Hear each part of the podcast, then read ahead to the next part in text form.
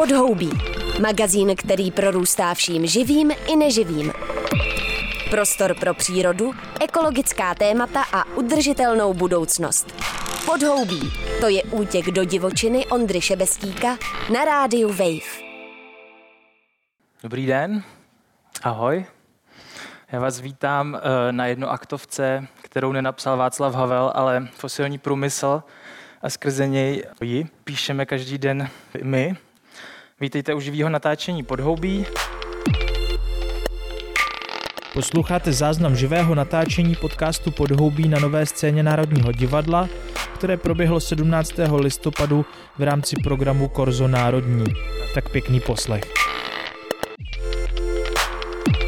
Já jsem Ondra Šebestík a tohle jsou mý tři dnešní hosté, se kterými se budeme následující necelou hodinu bavit o tom, co je to nízkouhlíková ekonomika a jak se k ní v Česku dobrat. Vítám tady spoluzakladatele Fridays for Future Česko a studenta environmentálních studií a ekonomie na Masarykově univerzitě Petra Doubravského. Ahoj. Ahoj, děkuji za pozvání. E, taky výzkumnici Institutu pro evropskou politiku Europeum a projektovou koordinátorku v Centru pro dopravu a energetiku Kateřinu Davidovou. Ahoj. Ahoj, díky za pozvání. A jako třetího vítám Matyáše Křížkovského, šéf redaktora webu Encyklopedie migrace a doktoranda ústavu, už ne, dobře, doktoranda ústavu politologie na Univerzitě Karlově, kde se zaměřuje na vztah technologií a moderního politického myšlení. Je to tak? Taky už to tak není. Taky to tak už úplně není dobře. Hmm, bejvávalo, ale díky moc za pozvání, ahoj. Třeba se dozvíme v průběhu debaty, co, co vlastně děláš. Tak já jsem moc rád, že jste tady i vy, kteří do dnešního natáčení můžou nějak zasáhnout a to v poslední části, kdy budou nějaké otázky z publika.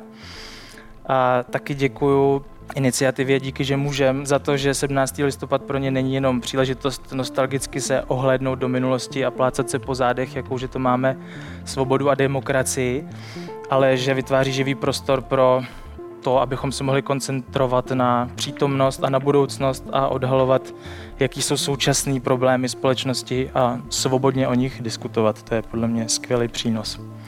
Takže díky, že můžem se rovnou podívat na to, co máme dneska na stole, co nás pálí nejvíc a to je klimatická změna. To, k čemu minimálně Evropská unie, ale vlastně celý svět momentálně směřuje, je ekonomická, ale hlavně společenská transformace. Někdo by mohl říct, že směřujeme spíš k pádu do záhuby, ale to není úplně produktivní představa, takže se pojďme držet toho, že věci kolem nás i my sami nějak měníme. A chceme je měnit tak, aby oteplení planety nepřesáhlo relativně bezpečných 1,5 stupně Celsia proti předindustriální době. A my jsme tady proto, abychom si zkusili představit, jak se to vlastně dělá, jak taková eh, bezuhlíková ekonomika vypadá. A zároveň bych chtěl dneska využít příležitosti výročí 17. listopadu a vytvořit v té naší debatě takový oblouk, který by začal ekonomickou transformací v 90. letech a skončil rokem 2030, potažmo 2050, kdy si Evropská komise vytyčila jako deadline eh, pro zavedení bezuhlíkové ekonomiky. Čímž se už obrátím na moje hosty. V 90. letech došlo v Česku k ocíření uhelných elektráren a skokovému snížení emisí skleníkových plynů. Zavedly se limity těžby uhlí, některé ekologické protesty na severu Čech zároveň bezprostředně předcházely událostem 17. listopadu 89. Tak mě by Matyáši zajímalo, jakou roli hrála ekologie při drolení toho socialistického režimu a při tvorbě té nové československé a potom České republiky. No, podle mě poměrně velkou, ty už to vlastně zmínil, jako je to věc, která dřív se nezmiňovala skoro vůbec a mám pocit, že poslední dobou se zmiňuje víc a víc a to, že vlastně tomu samotnému 17. listopadu předcházely ty protesty a mobilizace lidí jako na ekologických tématech, hlavně v severních Čechách. Zároveň se jako šlo hodně o znečištěné ovzduší, které se pak skokově podařilo vylepšit. Ale ještě jedna věc, o které se nemluví skoro vůbec, je podle mě je takový zajímavý rozhovor uh, s Gorbačovem z roku 2002, kdy on vlastně říká, že má pocit a že sám osobně jakoby dělí čas před Černobylem a po Černobylu. Že má pocit, že jako za rozpadem Sovětského svazu do velké míry stojí jako havárie v Černobylu. A když jsem pak koukal, jak to bylo v Česku, tak mám taky pocit, že jako to byl takový zlomový moment, který fakt delegitimizoval ten režim, který jako byl založený na tom, OK, tak vy nás necháte, ten normalizační režim, vy nás necháte vládnout a my vám nebudeme zasahovat do toho jakoby soukromého života a, nech, a jako zajistíme vám nějaké jako základní práva. A tady uh, s tou havárií jako v Černobylu se vlastně úplně delegitimizoval v tom smyslu, že nebyl schopný vůbec informovat jakoby, o té události. A mnohem víc lidí najednou začalo vyhledávat západní média, uh, svobodnou Evropu a podobně. A od té doby se ta společnost začala na těchto tématech mobilizovat a jako zajímat se o ně. A ten režim na to samozřejmě nějak reagoval, jo? Že, on, uh, že vlastně se tam hodně akcentovalo, že, že je to důležitý téma a že je potřeba, aby to ten socialismus do sebe nějak integroval. A vlastně tam jsou i základy strany zelených, ty jako devadesátkový. Že vlastně se ukázalo, že už jakoby ta komunistická strana Československa se snažila položit nějaký základy strany zelených, což je docela zajímavá věc. Ale každopádně v těch 90. letech jakože na, na začátku 90. 89. 90. 91. ekologie měla jako silný uh, silnou rezonanci v té společnosti. Ekologičtí aktivisté uh, byli hodně přijímaní a, a vlastně to vypadalo, že to bude jeden ze základních pilířů té transformace a vlastně z různých důvodů se to nepovedlo. K tomu se asi dostaneme, to nebudu. Hmm. Chcete na to rovnou nějak navázat, nebo překročíme? Já jsem chtěl, ty jsi mluvil o tom, že se skokově zlepšilo životní prostředí, což je, což je do nějaké míry pravda, ale já si myslím, že se odstranily takový ty viditelné problémy, jako je uh, jako jsou prostě lesy zničený kyslýma deštěma a tak dále. Um, a vlastně ty další, jakoby ten fakt, že, ta, že se tady dál těží a spoluje uhlí, tak to je věc, která, která zůstala. Byť se to samozřejmě děje, děje míň, což ale není podle mě úplně velký zlepšení pro, pro životní prostředí nebo pro přírodu a rozhodně ne pro klima, protože spolu s tím se třeba zvýšil, zvýšil import, což znamená, že jsme to znečištění akorát přestěhovali, přestěhovali prostě jinam a furt za ně nějakým způsobem neseme odpovědnost. Jestli můžu ještě doplnit. Kateřino. Um, přesně jako, když se bavíme o klimatu, tak jde primárně o emise skleníkových plynů, um, CO2, metanu a dalších, um, který pak způsobují ten skleníkový efekt. A to vlastně ty 90.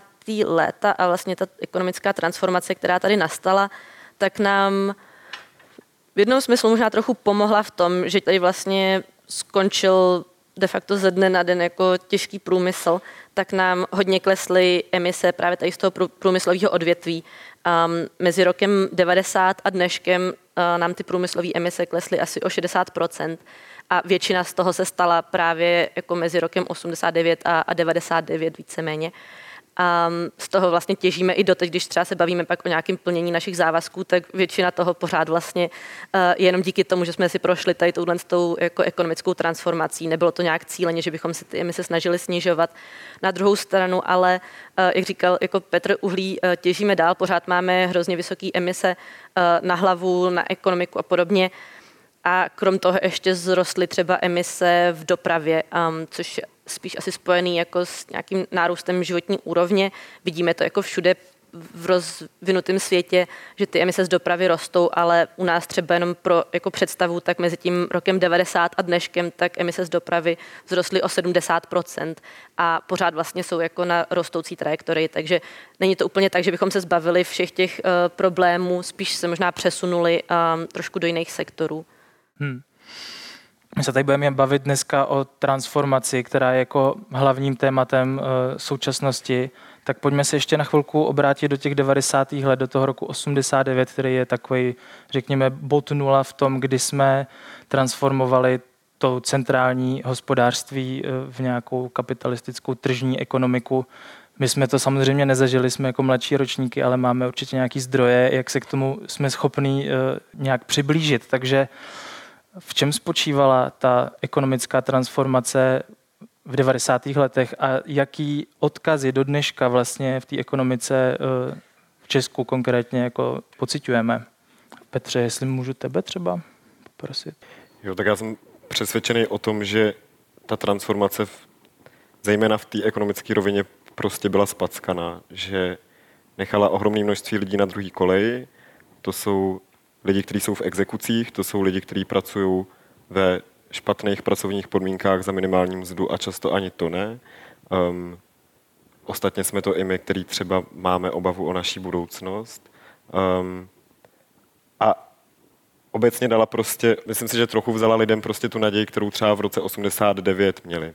A myslím si, že to v první řadě vede k tomu, že máme teď jako společnost mnohem menší víru a naději na změnu a zároveň vlastně v to, že nevěříme tomu, že nějaká budoucí transformace tady může být skutečně pro nás a že nějaká další transformace může být skutečně pro lidi a ne pro hrstku vyvolených, protože vedle toho, že část lidí samozřejmě, jako část lidí se odsunula na druhou kolej, tak eh, velmi malá skupina lidí jako eh, eh, šla rovnou do první VIP třídy, jako je třeba Daniel Křetínský, jako je Pavel Tykač, jako je Andrej Babiš a jako jsou vlastně lidi, kteří jsou v současnosti ohrožením nejenom pro životní prostředí, pro přírodu a pro klima, ale třeba i pro naší demokracii. No a vedle té ekonomické transformace, Matejáši, ty mluvíš třeba i o ideologické transformaci ve vztahu k novolevicovým tématům. Co jsou ty novolevicové témata? A už v 90. letech se pravděpodobně objevovaly.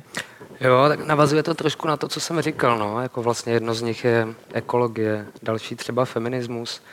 Když se nějak čekalo na té ekologii, třeba když jako na to vzpomíná Jakub Patočka, což byl jeden z výrazných ekologických aktivistů těch 90. let, tak vlastně říkám, my jsme měli pocit v těch jako na začátku těch 90. let, že jako stačí vlastně teď na ty problémy jenom jako upozorňovat a ty politické elity je budou řešit. Ale vlastně záhy se ukázalo, že tomu tak není a je tomu, po tom, co se dostal k moci vlastně Václav Klaus a jako předseda ODS, tak se to úplně otočilo.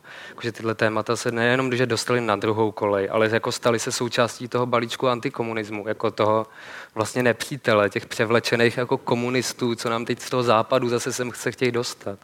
Že se zažil takový ten termín melouni, že jo, by zelený na povrchu a rudý uvnitř. A a v zásadě jakoby uh, touhle s tou retorikou je dostal do pozice jako vlastně nepřátel toho režimu, nepřátel demokracie. A tím jako dostali do svízelné situace ta hnutí. A třeba u, jako u toho feminismu i u ekologie bylo hrozný problém vlastně jednak mobilizovat lidi a jednak získat nějaké finance na, na tu činnost.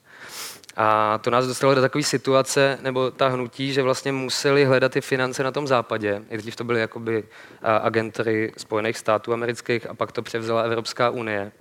A vlastně tím jako trošku šli na ruku těch konzervativců, co dneska říkají, tady jsou jakoby neziskové organizace, které berou peníze ze západu, nejsou někým volení a ovlivňují jakoby tu politiku. Nás dostali do takové situace, kdy vlastně aby jsme se emancipovali v těch 90. letech, nebo aby se ty aktivisté emancipovali v těch 90. letech, nebo tlačili emancipační politiku, tak museli jako přistoupit na tu globální hierarchii a vlastně brát ty peníze z toho západu a vlastně převzít takovou tu retoriku toho, že tady ta jako společnost je zpátečnická pozadu. A mám pocit, že to trošku to, ta, je že tady počátek takových těch kulturních válek, o kterých se začalo mluvit v posledních deseti letech. Já bych to teď přeskočil ty 90. leta, veme to jako takovou skicu, kterou jsme si načrtli a šel bych v podstatě na druhou stranu té debaty a to je eh, k tomu klimatu samotnému, k těm závazkům, který vznikají, ať už je to pařížská dohoda, nebo Green Deal, nebo balíček Fit for 55 a tak dále. A pojďme si je trošku rozebrat víc jako do hloubky, co znamenají a um, obracím se teda na tebe, Kateřino. A víme, že současné oteplení uh, je asi o 1,2 stupně Celsia oproti měřenému průměru od roku 1860 a pokud se chceme zastavit na 1,5 stupních, tak tam už máme jenom malý okýnko, takže jsou tyhle politiky dostatečně efektivní, které jsou přednastavený. Hmm. Tak já bych možná začala um, s tou pařížskou dohodou, protože to vlastně ovlivňuje potom všechny ty další politiky, třeba na evropské úrovni um, i na národní úrovni. Ta pařížská dohoda teda vznikla v roce 2015 na pařížské konferenci eh, o ochraně klimatu a jejím cílem je, nebo cílem všech těch signatářů je eh, společně udržet oteplení naší planety na maximálně 1,5 stupně eh, do konce století oproti vlastně teplotě, která byla v předindustriální době, to se bere jako takový základ. Um, potažmo, pokud se to nepovede těch 1,5 stupně, tak 2 stupně. Um, potom ale ještě, co byla odsouhlasená tahle dohoda, tak uh, vydala vlastně svoji zprávu, vydal mezivládní panel pro klimatickou změnu, který porovnával ty dopady oteplení o 1,5 stupně a 2 stupňů a vlastně z toho vyplývá, že ten rozdíl je poměrně zásadní a že opravdu jakoby každá desetina stupně má uh, velký dopad na to, jak se nám bude na této planetě žít a že určitě jakoby stojí za to se snažit uh, o to oteplení jako co, co nej, nejmenší. Um, zároveň ale v tuhle chvíli jako jsme na trajektorii k oteplení asi o 2,5 stupně do konce tohohle století. Um, takže to nevypadá úplně dobře. A teď, když se podíváme na to, um, jaký jsou právě třeba politiky, které se snaží s tím něco dělat a nějak ty emise snižovat, tak v Evropské unii to je ten Green Deal, neboli Evropská zelená dohoda. Um, ta vlastně vznikla, ten nápad na to vznikl v roce 2019 po, po tom, co byly vlastně volby do Evropského parlamentu, který um, jako zejména v západní, severní a jižní Evropě tam hodně ta otázka klimatu dominovala. Bylo to právě, kdy začaly jako Fridays for Future. Um, a vlastně byl tam poměrně cítit ten tlak na to, aby pak ty jako policy makers něco s tím udělali, takže nová Evropská komise přišla s tím plánem um, European Green Deal, um, který má posloužit k tomu, aby Evropská unie uh, jako celek dosáhla uhlíkové neutrality do roku 2050 a k tomu se ještě dostane tím, že do roku 2030, takový mezistupeň, um, tak by měla snížit své emise o aspoň 55% oproti roku 1990. A je to jako hodně čísel, uh, kdybychom si měli říct, jako stačí to, nestačí to, tak um, vlastně většina jako ekologických organizací říká, že to nestačí, že abychom jako EU, jakožto vlastně jedna z nejvyspělejších oblastí světa, která zároveň je historicky nejvíc odpovědná za, za ty vyloučené emise do atmosféry, tak abychom jako přispěli férovým dílem uh, k té globální snaze udržet ty, uh, ten růst teploty na 1,5 stupni, tak bychom měli do roku 2030 snížit naše emise aspoň o 65 a ty uhlíkové neutrality nebo klimatické neutrality dosáhnout uh, ještě dřív než v roce 50, někdy 2040 až 45. Um, pak to samozřejmě ale naráží na tu jako politickou, ekonomickou a další realitu. Um, tam se dostáváme potom třeba k tomu balíčku Fit for 55. Možná jste uh, to zaznamenali. Je to vlastně asi největší zatím legislativní balíček, který v EU byl navržen. Uh, u nás se o tom mluvilo hlavně, co se uh, týká toho návrhu vlastně regulovat emise z automobilů, což by ve výsledku vedlo k tomu, že po roce 2035 by automobilky v EU nesměly prodávat nový auta, který vylučují nějaký emise, což znamená de facto všechny auta se spalovacím motorem a museli by tím pádem prodávat jenom elektrický auta, případně nějaký jako uh, syntetický paliva a podobně se tam ještě dostali. Um, což u nás jako bylo interpretováno, že EU nám zakazuje naše dýzlové auta a, a byl tady jako okolo toho takový velký halo, ale to je vlastně jenom jedna z částí toho balíčku. Um, je to poměrně jako komplexní uh, komplexní balíček politik, co vlastně se zaměřují na emise, ať už uh, v sektorech jako energetika a průmysl, který jsou jakoby ve většině zemí ty největší uh, emitenti, tak ale i právě třeba ta doprava, kde jakoby je to hodně složitý, uh, budovy, nakládání s odpady, protože i vlastně odpady, uh, skládkování produkuje emise, a nebo tam je i třeba zemědělství, tam zase jakoby se řeší spíše uh, emise metanu. A ještě možná bych jenom zmínila jednu věc, že tedy naší snahou je, skrz tady všechny tyhle politiky, které zatím se teda ještě vlastně na evropské úrovni dojednávají, finalizují, mohly by začít platit třeba od příštího roku přes příštího, pak to ale zase ještě musí členský státy jakoby implementovat do svého právního rámce a podobně, takže to jakoby čas běží a tady to vždycky hodně dlouho trvá. Um, tak kromě toho jako cílit na to snižovat ty naše emise, které produkujeme, tak uh, je tam ještě část, která cílí na to, abychom vlastně uh, ozdravovali naše lesy a půdu tak, aby mohly víc vlastně fungovat jako uh, pojímači toho uhlíku. Nevím, jak to říct eh, česky, ale eh, prostě zdraví lesy a půda eh, dokážou vlastně ten uhlík z té atmosféry jakoby vstřebávat, vychytávat přesně tak a je to jako přírodní proces, což nám se třeba vůbec nedaří teď kvůli kůrovci, tak naše emise jsou úplně jakoby enormně rostou, protože ty lesy úplně ztratily tuhle tu schopnost a místo, aby zachytávali ten uhlík, tak ho naopak jako produkují. Um, takže to je třeba jeden z, jako z problémů, který kromě jako té energetiky a všech tady těch jakoby zásadních oblastí, tak, uh, tak by se na ně nemělo taky zapomínat. Já jsem rád, že jsi zmínila i to lesnictví a e, zemědělství a vlastně to životní prostředí jako takový, protože my se v téhle debatě vypadá to trošku jako uh, úzkým spektrem zaměřujeme na ty emise skleníkových plynů a necháme to tak, ale samozřejmě všichni víme, že to je jenom jedno, jedno z té palety věcí, o který je třeba se bavit, když se bavíme o životním prostředí, o environmentálních problémech. Nicméně uh, zůstaneme ještě chvilku u té ekonomiky. Já bych se chtěl dostat do, do toho jádra, kdyby jsme podrželi tu představu Evropské unie o naplnění Green Dealu. Jak vypadá ta bezuhlíková ekonomika blízké budoucnosti, doufejme. Co tam vlastně jakoby používáme, kam jezdíme, nebo co, co jíme, nebo co pěstujeme, co vyrábíme. Petře, tak, a, tak začni ty a pak, pak zase třeba doplníš, Kateřino. Já si myslím, že mám o něco odlišnější představu než Evropská unie v rámci, v rámci Green Dealu, tak ne, nevím, jestli úplně můžu popisovat. popisovat uh, tak popiš svojí. moje, jako jak se mi, jak se mi zdá realita, tak, um, tak to, aby se vůbec tohle to všechno mohlo stát a zvládli jsme udržet oteplení pod 1,5 stupněm Celsia, zvládli jsme snížit emise skleníkových plynů dostatečně rychle, tak se prostě musíme rozloučit s rostoucí spotřebou materiálu a energií. Um, je to absolutně jakoby zásadní, protože to není jenom o změnách klimatu, není to jenom o klimatické krizi, je to mnohem jakoby širší škála problémů, ať už je to krize biodiverzity, ať už jsou to prostě jakoby oceány a tak a, a jakoby vlastně, vlastně to je jakoby velmi komplexní environmentální krize a my jako z takový ty klasický přírodovědecký ekologie víme, že všechno je otázkou měřítka.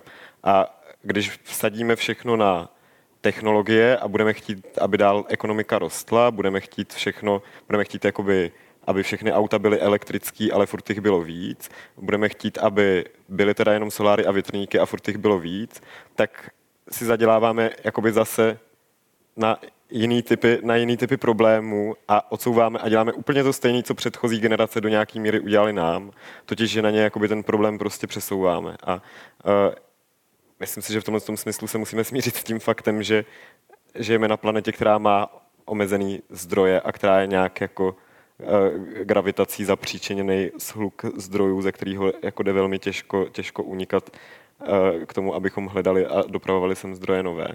A um, v tomhle tom smyslu, jako te, já jsem teď zase kritizoval, tak se dostanu k tomu, k tomu pozitivnímu, abych nebyl jenom negativní, tak si myslím, že tak si myslím, že jakoby to, to pozitivní a to, jak vypadá budoucnost, je skutečně jakoby budoucnost, kde jsme obrácený ke všem našim potřebám, a nejenom výhradně k těm materiálním. Myslím si, že to je budoucnost, kde dáváme mnohem větší prostor péči a vzájemnosti, eh, kde máme čas a prostor na to, aby jsme spolu mohli žít v nějakých harmoničtějších, kvalitnějších vztazích a nemuseli prostě eh, nemuseli prostě jakoby lidi vstávat v 6 ráno a chodit domů večer, což jim přesně jakoby znemožňuje v rámci toho systému, v jakém žijeme, tak jim znemožňuje třeba tu svoji spotřebu prostě snižovat, protože ten jakoby ohromný tlak na to, aby jsme vydělávali peníze, aby jsme je mohli utrácet, aby jsme je zase museli jakoby vydělávat a pak zase utrácet,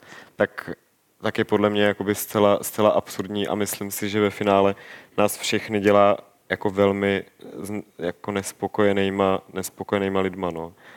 Um, Teď jako detaily toho, jsou, detaily toho jsou různý, ale myslím si, že potřebujeme ekonomiku, která bude decentralizovaná a která bude stát na lidech, takovou ekonomiku, kde se vlastně věci dováží z co nejmenších vzdáleností, pokud to jde, um, a, a která je organizovaná na základě takového toho principu subsidiarity, prostě čím nižší úroveň, tím líp, uh, což se neděje, že jo, my prostě stále máme v obchodech ovoce a zeleninu z, jako z druhého konce světa, přestože to jsou věci, které jdou vypěstovat tady. Nemluvím o tom, že nemáme jíst pomeranče a tak. Takže jsme se už dostali vlastně docela rychle ke kritice Green Dealu a docela tomu rozumím, protože tam je určitý rozpor, pokud jde o trvalý udržitelný rozvoj a růstovou ekonomiku, která ale zároveň má uh, znamenat, že se budou snižovat emise a jednoho dne skončí na nule, tak ta představa je podle mě taky těžko uh, dosažitelná. Nicméně, co teda jsou ještě ty nějaký strategie, které by nás k takovémuhle typu ekonomiky mohly dovést. Kateřino, jestli k tomu máš nějaký jako doplněk? Jo, jako možná ještě jenom, kdybych měla říct, jakoby, jaká je představa v rámci toho Green Dealu, jak to tady bude vypadat za, za 10 až třeba 30 let, tak um, jo, jakoby ten Green Deal sám o sobě vlastně říká, že je to strategie pro růst. To jakoby, tím je to vlastně prodávaný většinový veřejnosti v Evropské unii, um, která se jako dost často bojí toho, že uh, už i jako ty poměrně ani ne tak ambiciozní nějaký klimatický plány povedou vlastně ke snížení jejich životní úrovně. Um, proto si myslím, že jakoby ten Green Deal je takhle pojímaný, aby se to jako dalo prodat prostě i firmám a všem dalším, takže vlastně můžeme dál růst, ale s tím, že budeme vylučovat méně emisí, um, čemu se říká takzvaný decoupling, um, že vlastně jako HDP dál roste, ale uh, emise skleníkových plynů uh, se snižují. Zatím jako tohle se dělo jako třeba v pár letech, někdy mezi 2014-2016 eh, to bylo jako pozorovaný v hodně evropských zemích, um, když zrovna právě by došlo k velkému boomu jako těch zelených technologií, um, bylo třeba více jakoby e- efektivita uh, spotřeby energie, zároveň obnovitelné zdroje se jakoby v uh, hodně zemích instalovaly, tak jakoby opravdu došlo k tomu, že jako ten decoupling nastal, ale trvalo to poměrně jako omezenou dobu, pak se to zase zvrtlo a dělo se to jenom třeba ve 30 nejbohatších vlastně zemích světa.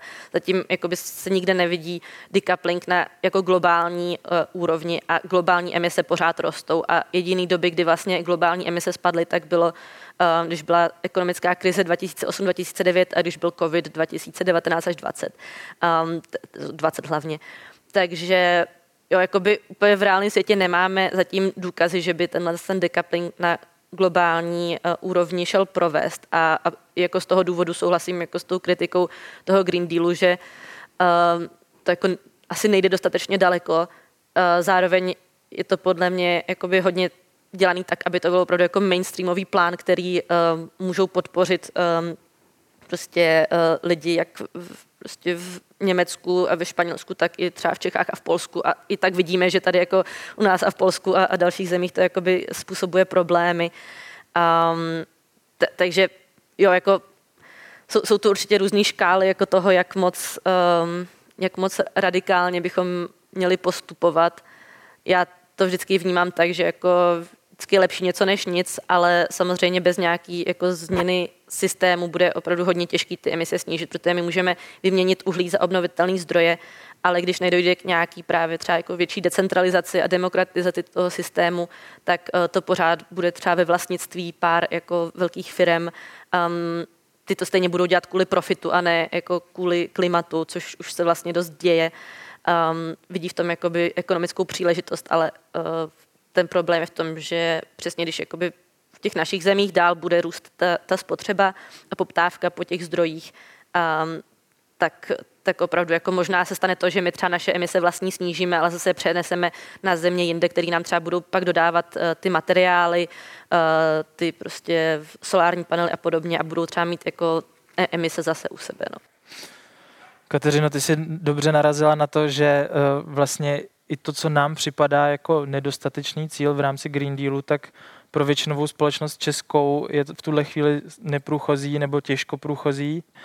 A tak mě zajímá, Matyáš, čím to je, že, nebo pojďme si třeba načrtnout tu realitu Česka v tuhle chvíli, jako v, na čem stojí ta ekonomika a proč se lidé tolik bojí jakýchkoliv změn a proč ta politická elita vlastně ty změny eh, k té transformaci ekonomické nějak výrazně nepodporuje, skoro by se dal říct, trochu sabotuje, i když se to teda mění. To je hodně široká otázka. No. Řekl bych, že jakoby, jako klíčovým problémem je jako oligarchizace té české uh, ekonomiky, která proběhla v těch 90. letech a která, jakoby, na který je závislá ta politika, která je v Česku ještě jako mnohem podle mě širší než uh, třeba na západě Evropy. Ale kdybych se měl vrátit k tomu tématu, o kterém jsem se snažil mluvit a k tomu, jakoby do jaký pozice se dostaly ty témata, nebo to téma ekologie, nebo řekněme ta ideologie kolem ekologie v těch 90. letech, tak se vlastně dostala do pozice jako nějakého importu ze západu a vnímaná jako něco, co je importováno ze západu. Což je i jako v českém kontextu, kdybych to vzal hodně na nějaký, jakoby, nějakým historicko-sociologickým jako dlouhým uh, pohledu, tak tady vždycky byl jako problém takový ty představy, že nás furt někdo kolonizuje, že tady bylo to jako Rakousko-Uhersko, který nám neumožnilo vlastně dělat tu českou politiku. Pak tady byl ten sovětský svaz a teď je to ta Evropská unie.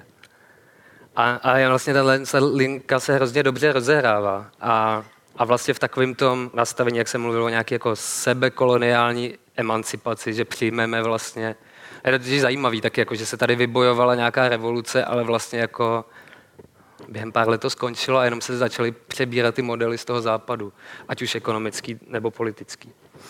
Takže vlastně na jedné straně jako vlastně ty liberální části té společnosti převzali tuhle tu představu, která jako jedna maďarská autorka to takhle nazvala docela hezky, Agnes Gadi, sebekolonizační emancipace a proti tomu postavila jako strategii těch uh, konzervativních proudů, kterou nazvala koloniální sebeláska že vlastně využijeme ty naší jako semiperiferní pozice v tom systému, že jsme relativně blízko tomu Německu, jsme na tom jako považujeme se za tu střední Evropu a jsme na tom líp jako vy, než ten východ.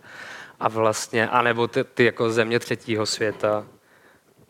A vlastně v téhle hierarchie jako využijeme a budeme to rozehrávat proti té Evropské unii.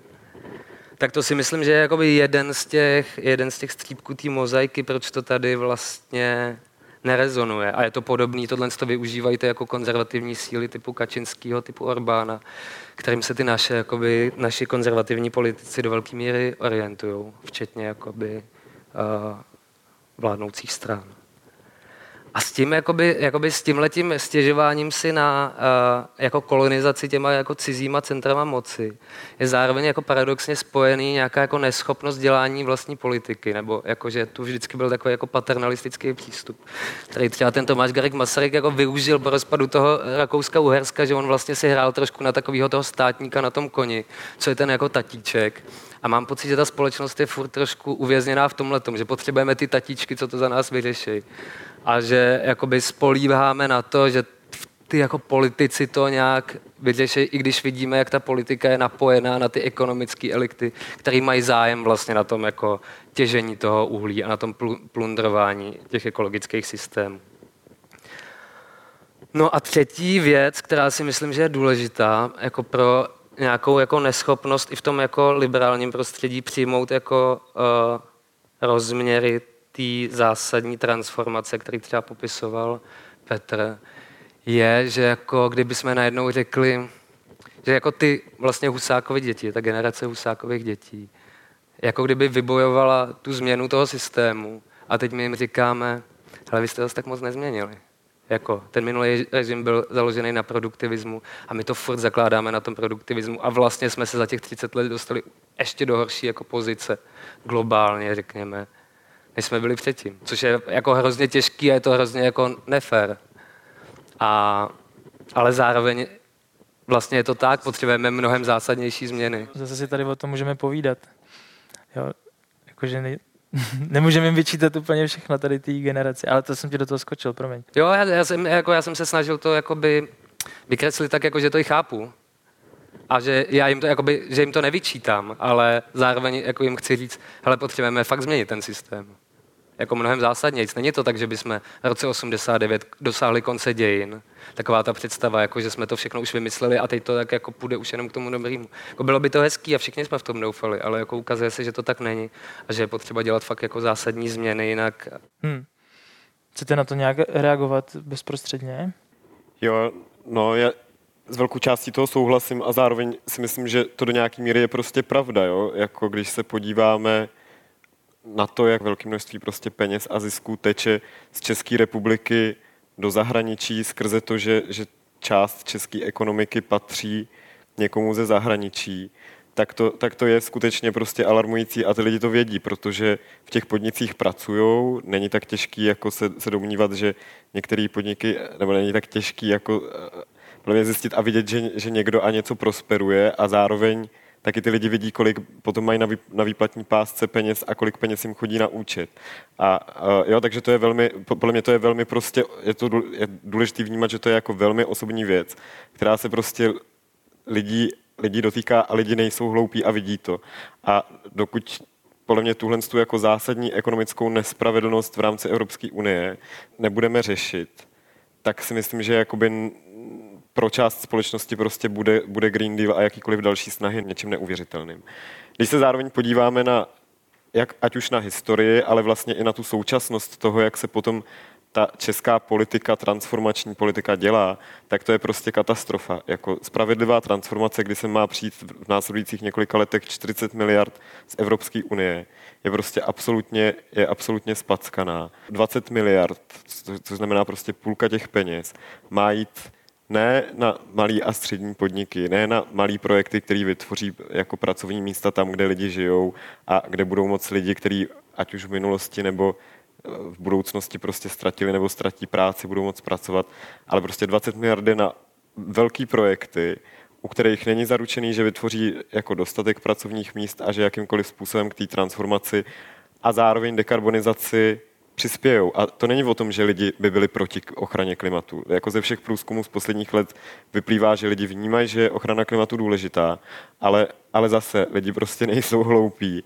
a nenechají si jakoby namluvit, že, že to, že tady jakoby za několik miliard jako vznikne něco, co se jmenuje Poho Park, tak jako, jako, jak, to přispěje, jak to přispěje ochraně klimatu. Jako, jako lidi skutečně nejsou hloupí a vidí tam ty stejné chyby, na které upozorňují neziskové organizace, na které upozorňují experti a expertky a, a, a řada dalších aktérů. A prostě česká vláda skutečně v té transformaci selhává, jak ta současná, tak ta minulá. A bohužel upřímně nevidím moc uh, jako v současnosti východisko z toho. No. Uh, taky krátkou reakci, jako mně přišla hrozně zajímavá ta teze, co uh, Matyáš říkal ohledně toho, že jako ochrana klimatu je možná u nás vnímána jako něco, co je k nám jako importováno zve, venku, zvnější.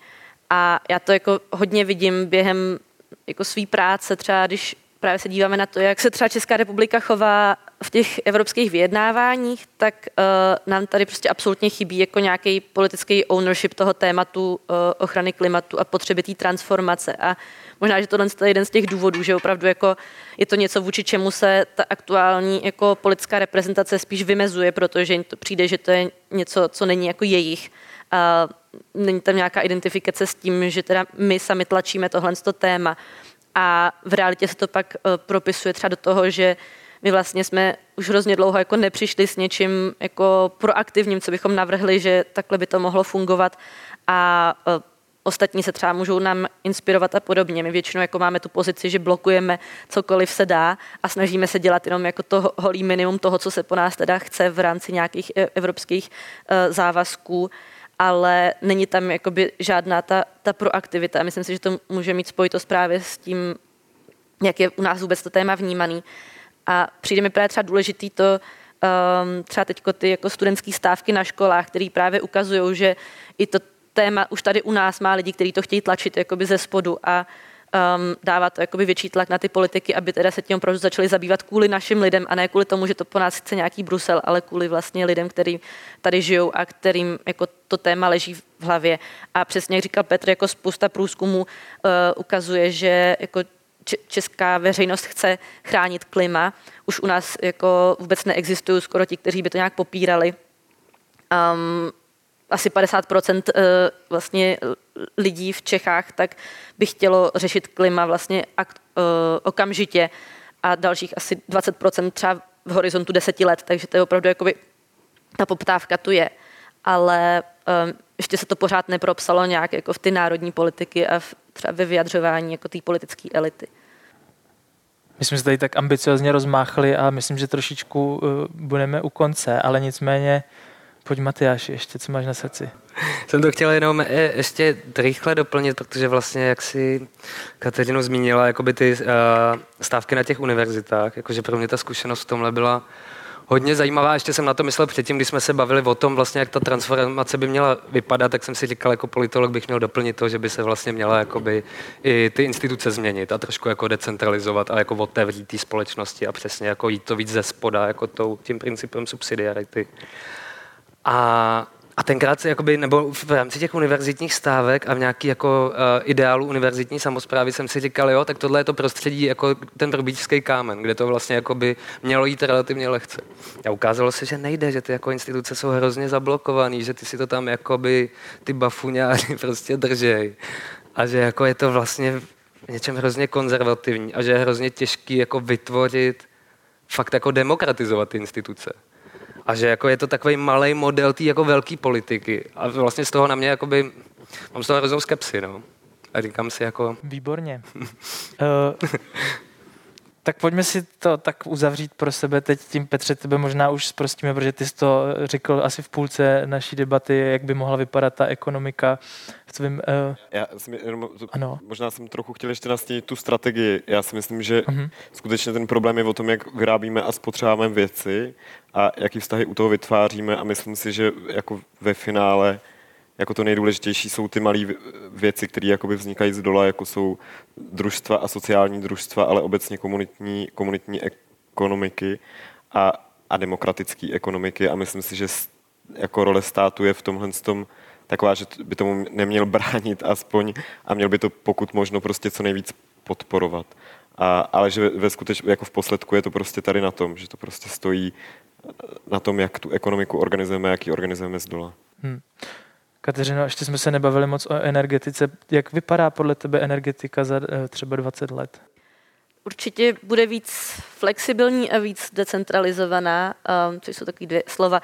Těžký si pod tím něco představit, ale um, vlastně jako v energetice platí takový pravidlo, nebo v té jako moderní energetice, že um, jako nejlepší energie je ta, která se nespotřebuje. Takže primárně by se mělo cílit na to, vlastně snižovat spotřebu tím, že buď to třeba v barácích, v budovách uh, se uh, hodně rekonstruuje, zatepluje, vlastně dělají se pasivní domy, který ne, nemusí vůbec tolik energie spotřebovat. A ta energie, která pak je potřeba spotřebovat někde jinde, um, protože bez ní to samozřejmě nejde, tak by měla pocházet co nejvíc obnovitelných zdrojů, takže z, ze slunce, z větru, um, budeme tu mít asi nějakou vodní elektřinu, která ale jakoby u nás už třeba eh, je na hranici jako potenciálu, takže tam už asi nic nového nebude, ale třeba u toho slunce a větru, tak tam jakoby je potenciál uh, mnohonásobně větší, než, uh, než co využíváme teď.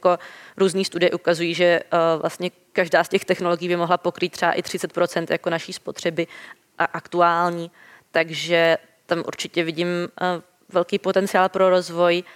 A no, to bych asi jako vypíchla, prostě co nejvíce snažit uspořit vůbec to, co potřebujeme spotřebovat a potom ten zbytek nahradit uh, co nejvíc šetrnými zdroji, takže um, hlavně to slunce a vítr. A, a samozřejmě ta flexibilita, teda tu jsem ještě zmínila na začátku, tak um, ta je právě důležitá pro to, aby vlastně ty obnovitelné zdroje mohly fungovat tak buď to je potřeba um, mít akumulaci, nebo to určitě bude potřeba tu elektřinu nějak akumulovat, ale bude potřeba i využívat vlastně té strany tý jako poptávky, takže nejenom té nabídky, tedy že někdo to vy, vyprodukuje a dá do sítě, ale i my jako na straně poptávky uh, zase třeba budovy nebo elektromobily a podobně, tak v budoucnosti budou moct fungovat uh, vlastně k vyrovnávání stability v té síti a ke zvyšování vlastně té flexibility.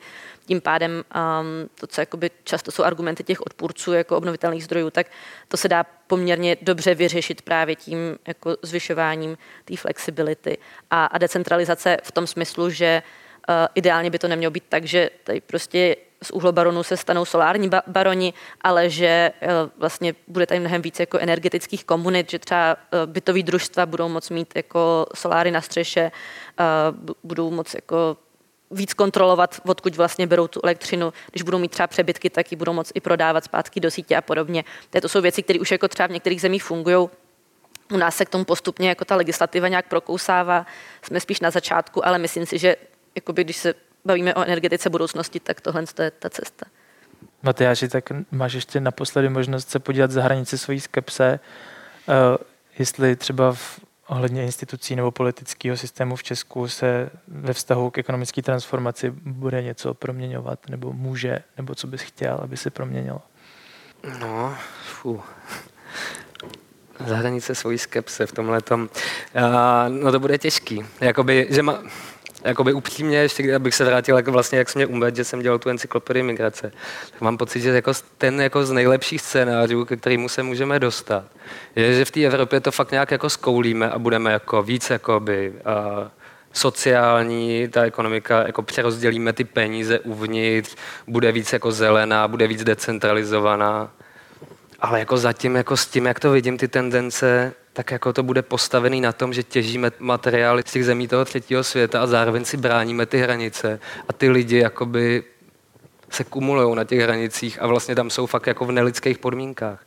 Už tady tam jako probíhají formy mučení jako ze strany Frontexu a ze strany jakoby uh, policejních složek jednotlivých států, včetně toho českého, který posílá jakoby ty složky jednak třeba do severní Makedonie, ale jednak tady už jako na hranicích se kumuluje jako československých hranicích a je to fakt jakoby hrozivý, no. A mám pocit, fu, že jakoby chtěl bych se dostat za tohle, ale to vyžaduje prostě fakt globální přerozdělení majetku. A no, to jakoby na horizontu nevidím. Hmm. To nevadí. Každopádně eh, já moc děkuju za tady ten super talk. Já myslím, že to ukončíme v tuhle chvíli. Tohle bylo podhoubí živý natáčení na nový scéně. Poslouchejte podcast Podhoubí každý úterý v pět nebo na podcastových aplikacích a děkuji mým hostům, že přišli Petr Dobravský, Kateřina Davidová, Matyáš Křížkovský. Užijte si zbytek Korza Národní. Ciao.